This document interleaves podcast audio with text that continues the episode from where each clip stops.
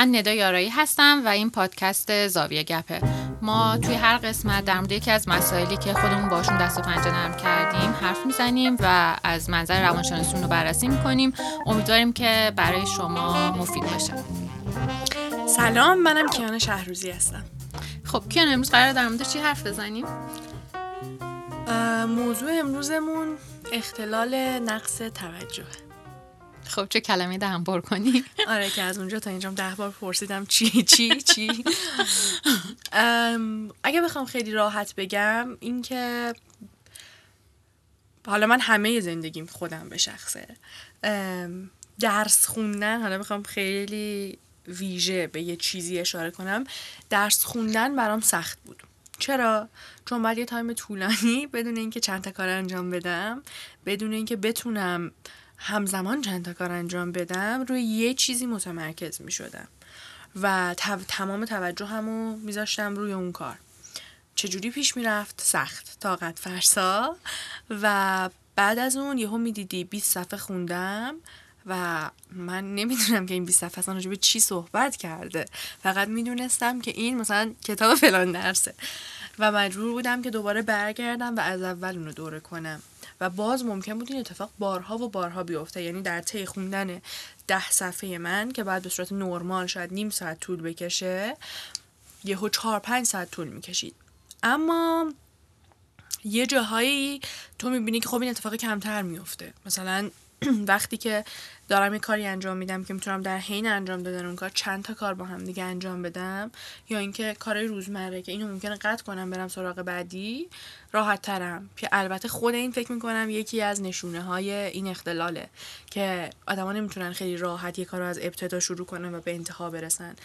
و اینکه هی حواسشون پرت میشه یا حتی وقتی که دارن صحبت می‌کنن وقتی دارن صحبت می‌کنن ممکنه یهو از وسط یه حرفی برسن به دل یه داستان دیگه. حالا ممنون میشم اگه برامون یه توضیحی راجبش بدی. خب اختلال نقص توجه بزرگسالان یا ADD تقریبا همین چیزیه که گفتی. بذاریم بگیم شکل ایدئال زندگی یه بزرگسال چه شکلیه؟ این شکلیه که باید بتونه وقتی که می‌خواد توجهش رو روی یه چیزی متمرکز کنه بتونه این کار رو انجام بده. و اگه نتونه توجهش رو روی چیزی که می‌خواد روش تمرکز کنه متمرکز نگه داره یعنی یه جورایی یه مسئله ای داره. حالا این مسئله ممکنه همیشه اختلال نقص توجه نباشه. ممکنه چه چیزایی دیگه ای باشه؟ مثلا کسی که استراب خیلی بالایی داره به دلیل حالا همون استرابی که وجود داره و هورمونایی که استراب توی بدن ایجاد می‌کنه ممکنه نتونه تمرکزش رو روی یک چیز نگه داره. یا کسی که افسرده است باز به دلیل اینکه مغزش اون کار کردی رو که در شرایط هوشیارانه الرت داره نداشته باشه باز ممکنه که نتونه توجه و تمرکزش رو روی یه چیز به صورت طولانی مدت نگه داره. بعضی وقتا ممکنه یه آسیب مغزی باعث این شده باشه که فرد نتونه توجه و تمرکزش رو روی یک چیز نگه داره. پس به جز ADD ما اختلالای دیگه ای رو هم داریم که ممکنه باعث این داستان شده باشه. یا استرسورهای روزمره اتفاقایی که ممکنه توی موقعیت های محیطی افتاده باشه یا حتی محرکایی که خیلی زیاد باشن و توی محیط باشن و حواس فرد رو پرت کنن. پس به طور کلی فقط ما ADD یا اختلال نقص توجه بزرگسالان نیستش که میگیم فرد نمی‌تونه تمرکزش رو روی یک چیز نگه داره. ممکنه اختلالای دیگه هم باشه. ولی وقتی اونا رد شدن و وجود نداشتن یعنی مطمئن شدیم که استراب وجود نداره استرسور محیطی وجود نداره محرکی که حواسو پرت کنه وجود نداره افسردگی وجود نداره آسیب مغزی هم وجود نداره بعد میگیم احتمالا ADD وجود داره. برای ADD تست هم هستش. میشه تست رو زد ولی خب تجربه خود من داره میگه که اغلب تستا نتیجه نهاییشون به شکلیه که احتمال سایر اختلالات رو هم نادیده نمی‌گیرن. یعنی من با وجود اینکه تعداد خیلی زیادی از درمانجوهایی که پیش خودم میان تست ADD رو داده بودن وقتی که میومدن نتیجه خیلی با قاطعیت نمی‌گفت ADD وجود داره. خب فکر می‌کنم که برای وارد شدن به این مسئله دو تا سوال اصلی وجود داره که اول میریم سراغ سوال اول. و سوال اول اینه که این اختلال چرا به وجود میاد؟ یعنی یک اینکه آیا ممکنه این از بچگی وجود داشته باشه توی افراد؟ که فکر می‌کنم میشه ADHD اگه توی بچه ها باشه. بله. و تا بزرگسالی ادامه پیدا کرده باشه که حالا توی همون بچگی چرا ممکنه به وجود اومده باشه؟ مثلا ژنتیک در واقع اتفاقات محیطی یا چه چیزایی ممکنه باعث به وجود اومدنش بشه کلا؟ خب ببین خیلی خوب اشاره کردی. اولا احتمال بسیار بالایی وجود داره که ADHD یا ADD به صورت از والدین رسیده باشه به فرد. یعنی توی ژن وجود داشته باشه. و حالا یه پژوهشایی هم شده که ممکنه عوامل محیطی روی این تاثیر بذاره. مثل آلودگی هوا یا مثل حالا شکل فرزند پروری که از ابتدای تولد داشته اتفاق می افتاده ولی به احتمال خیلی بیشتر ما میدیم این احتمال رو میدیم که پدر مادر بچه ای هم که ADHD هستش خودشون یه جورایی یا ADHD بودن یا ADD هستن. خب خیلی خوب اشاره کردی که توی کودکی یه تفاوتی با بزرگسالی داره. یعنی ما توی کودکی سه چهار تا چیز رو چهار میایم در نظر می‌گیریم. مثلا اینکه رفتار تکانشی چقدر داره اتفاق میفته چقدر فعالیت بیشتر از اندازه فیزیکی یا روانی داره اتفاق میفته. فقط الان اینو که گفتم خیلی مهمه همینجا اشاره کنم که توی بعضی از خیلی خیلی از بچه ها که ADHD هستن فعالیت فیزیکی وجود داره. توی تعداد بسیار زیادی از بچه ها فعالیت فیزیکی ممکنه وجود نداشته باشه فعالیت تو ذهنشون وجود داشته باشه و رویا پردازی های خیلی زیاد یا توی محیط نبودن تخیل, و این ورون ور بودن ممکنه وجود داشته باشه.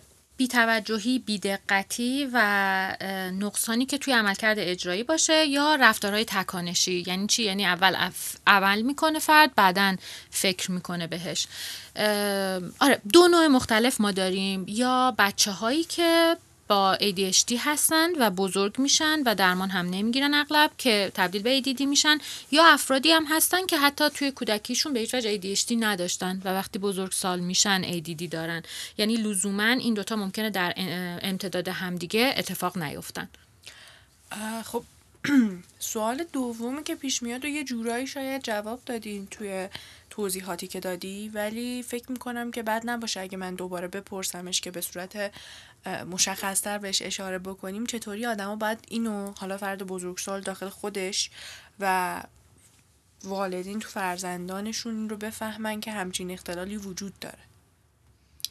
ببین من حالا می‌خوام خیلی ساده سازی کنم.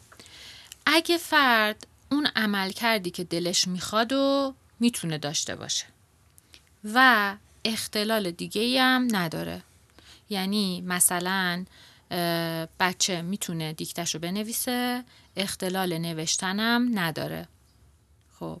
چرا میگم اختلال نوشتن نداره؟ چون خیلی وقتا مثلا بچه ها اختلال نوشتن دارن یا اختلال دیکته دارن یا اختلال ریاضی دارن بعد جا میندازن یا نمی‌تونن بخونن اختلال خواندن دارن و به اشتباه بچه های تنبل یا کمهوش یا با داستان با ADHD تشخیص داده میشن. یعنی اگه اختلال دیگه وجود نداشته باشه و اون استراب و افسردگی هم اون داستانهای آسیب فیزیکی هم اتفاق نیفتاده باشه و فرد نتونه اون کار کردی که می‌خواد و نیاز داره برای سنش مناسبه که داشته باشه رو داشته باشه ما به احتمال ADD فکر می‌کنیم. حالا توی کودکان ADHD توی بزرگسالان ADD مثلا بخوام خیلی مثال مثال عینی بزنم. مثلا من اگه امروز تصمیم می‌گیرم که یه صفحه کتاب بخونم یعنی یه چیز واقع بینانه در حد توانم هست وقتشم دارم به خودم کمالگرایانم نگاه نکردم.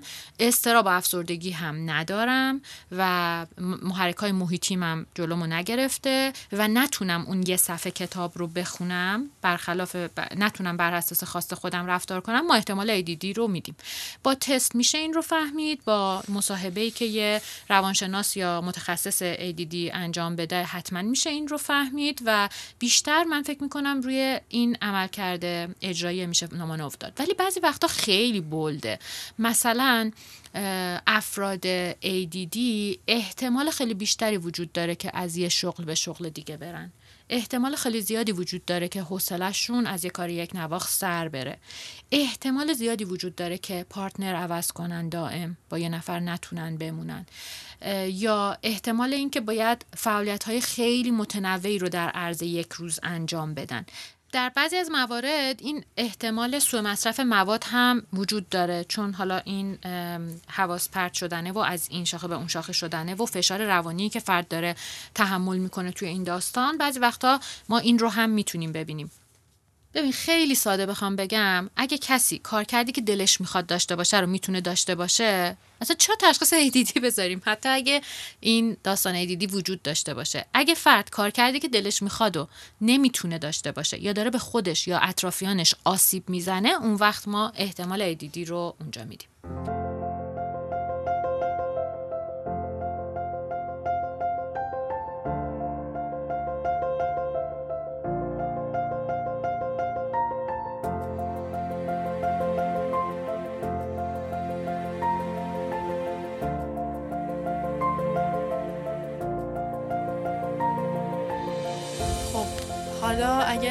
مرحله برسیم که فرد یا اطرافیانش دچار مشکلی بشن به خاطر این اختلالی که وجود داره چه راههای درمانی وجود داره؟ چون فکر می‌کنم که خب ساده ترین راهی که میشه رفت سراغش که دارو درمانیه که البته فکر نمی کنم خیلی تاثیر گذار باشه. ببین درمانش درمان مقطعی دیگه. یعنی من دارو رو مصرف می‌کنم. امروز تمرکز بیشتری می‌تونم داشته باشم برای اینکه اون سبک زندگی که دلم می‌خواد و داشته باشم. یعنی درمانش اینطوری نیست که مثلا بره ریشه داستان رو درمان کنه. ولی به من این توان و امکان رو میده که بتونم در روز اون توجهی که دلم می‌خواد و معطوف بکنم به یه اتفاقی. حالا اگه بخوایم یکم گسترده تر بهش نگاه کنیم خود فرد با تصمیم فردیش حالا کودک شاید نمی‌تونه این کار رو انجام بده ولی توی یه فرد بزرگسال چطوری می‌تونه کنترل پیدا یعنی این امکان وجود داره که کنترل پیدا کنه آگاهی پیدا کنه چطوری بتونه با این اختلال رفتار بکنه. یعنی چطوری باهاش مواجه بشه چجوری باش کنار بیاد و چجوری اون عمل کردی رو که دلش می‌خواد بدون استفاده از دارو حالا نمیگیم در حد عالی ولی تا یه حد قابل قبولی داشته باشه. اولا من فکر می‌کنم اگه این اختلال داره به زندگی آدم آسیب میرسونه به دارو جدی فکر کنن.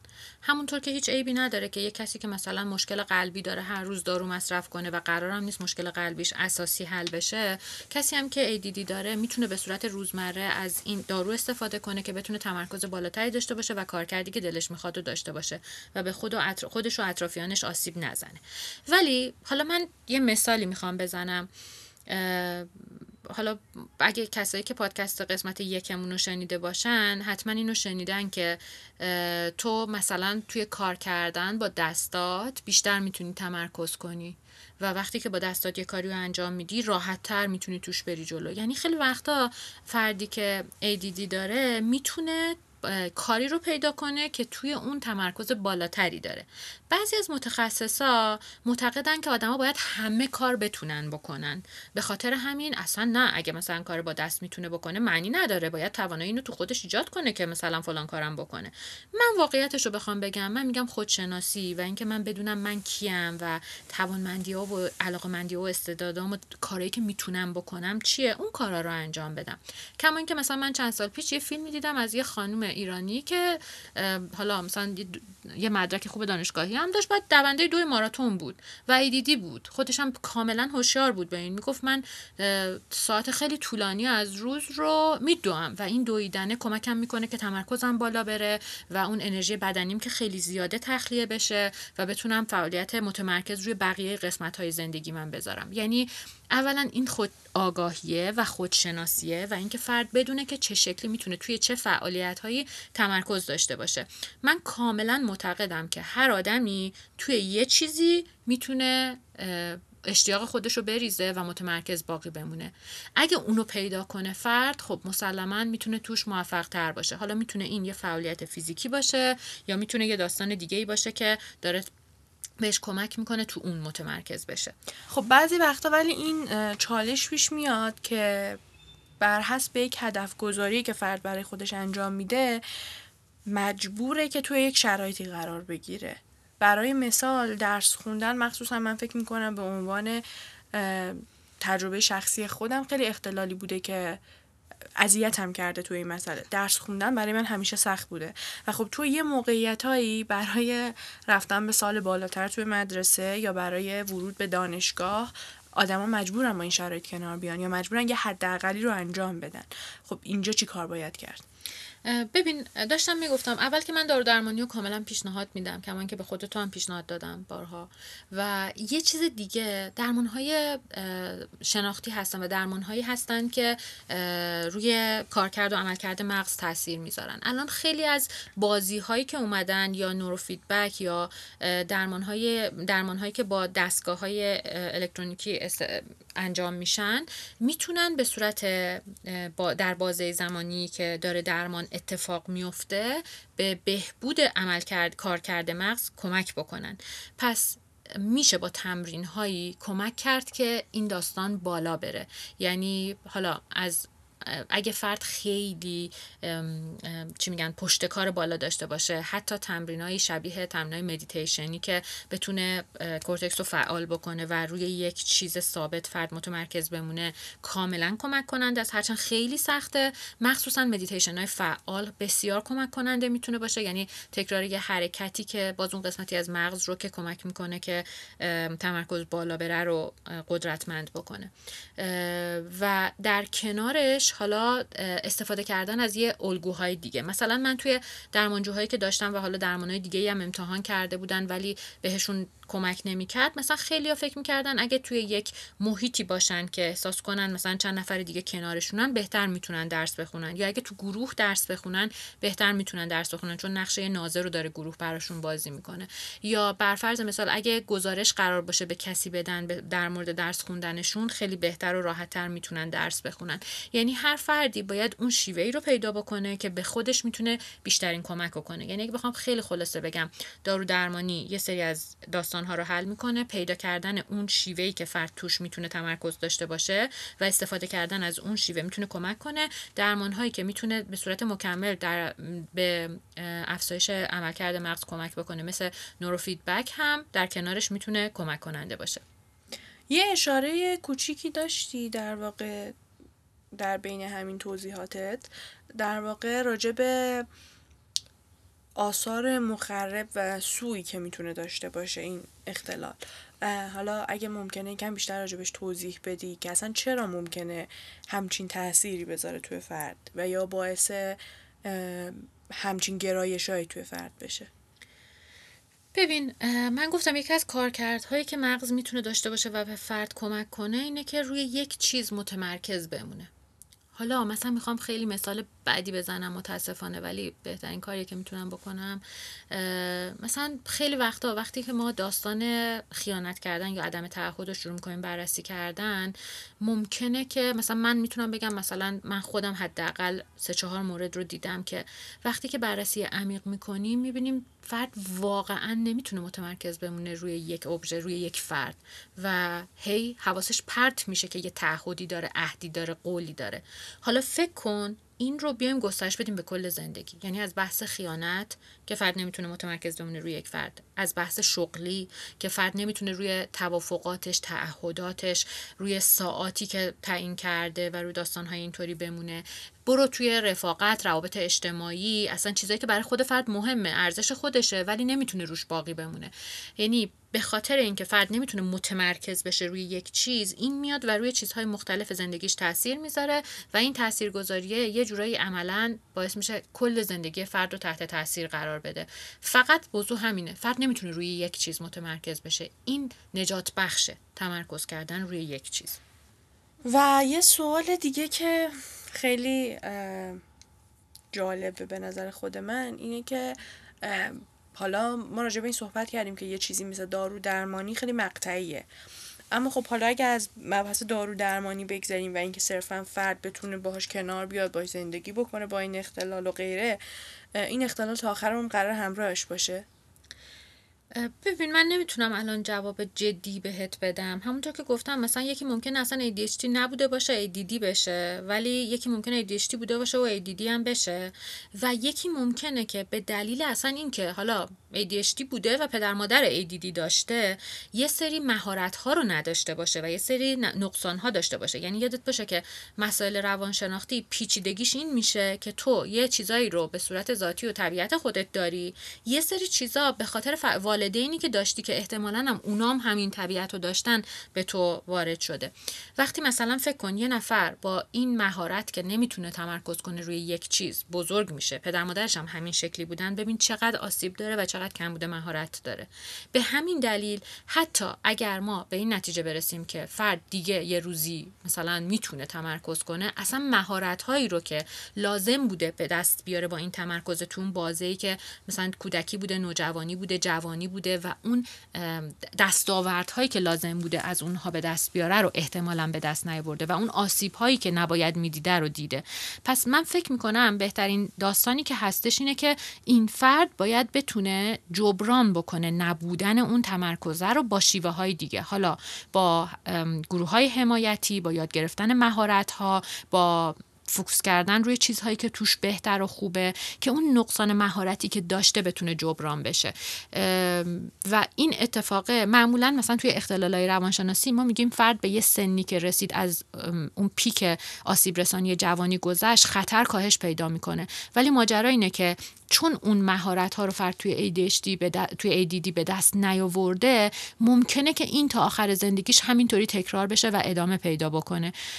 که فکر می‌کنم اینجا اهمیت یه درمان حمایتی رو خیلی زیاد نشون میده که به فرد کمک بکنه که توانمندیاش بتونه افزایش پیدا بکنه. خب من فکر می‌کنم که به طور کامل و جامعی حدودا. البته به این مبحث پرداختیم و برای این موضوع می‌تونه کافی باشه تا اینجا. آره منم همینطور فکر می‌کنم. ممنونم از کسایی که این پادکست ما رو هم شنیدن. اگه از این پادکست خوشتون اومد حتما به دوستاتون معرفیش کنین بفرستین که اونام گوش بدن. در مورد ADD حتما به خودتون کمک کنین که بتونین این نقصانی که توی توجه وجود داره رو به شیوه های دیگه جبران بکنین. لطفا در مورد پادکست که داریم تولید می‌کنیم به ما پیشنهاد نظر و نقدهای خودتون رو بدین. البته نقدتون رو خیلی ملایم و مشفقانه بگین و منتظر شنیدن نظراتتون هستیم. خدا نگهدارتون باشه. خدا حافظ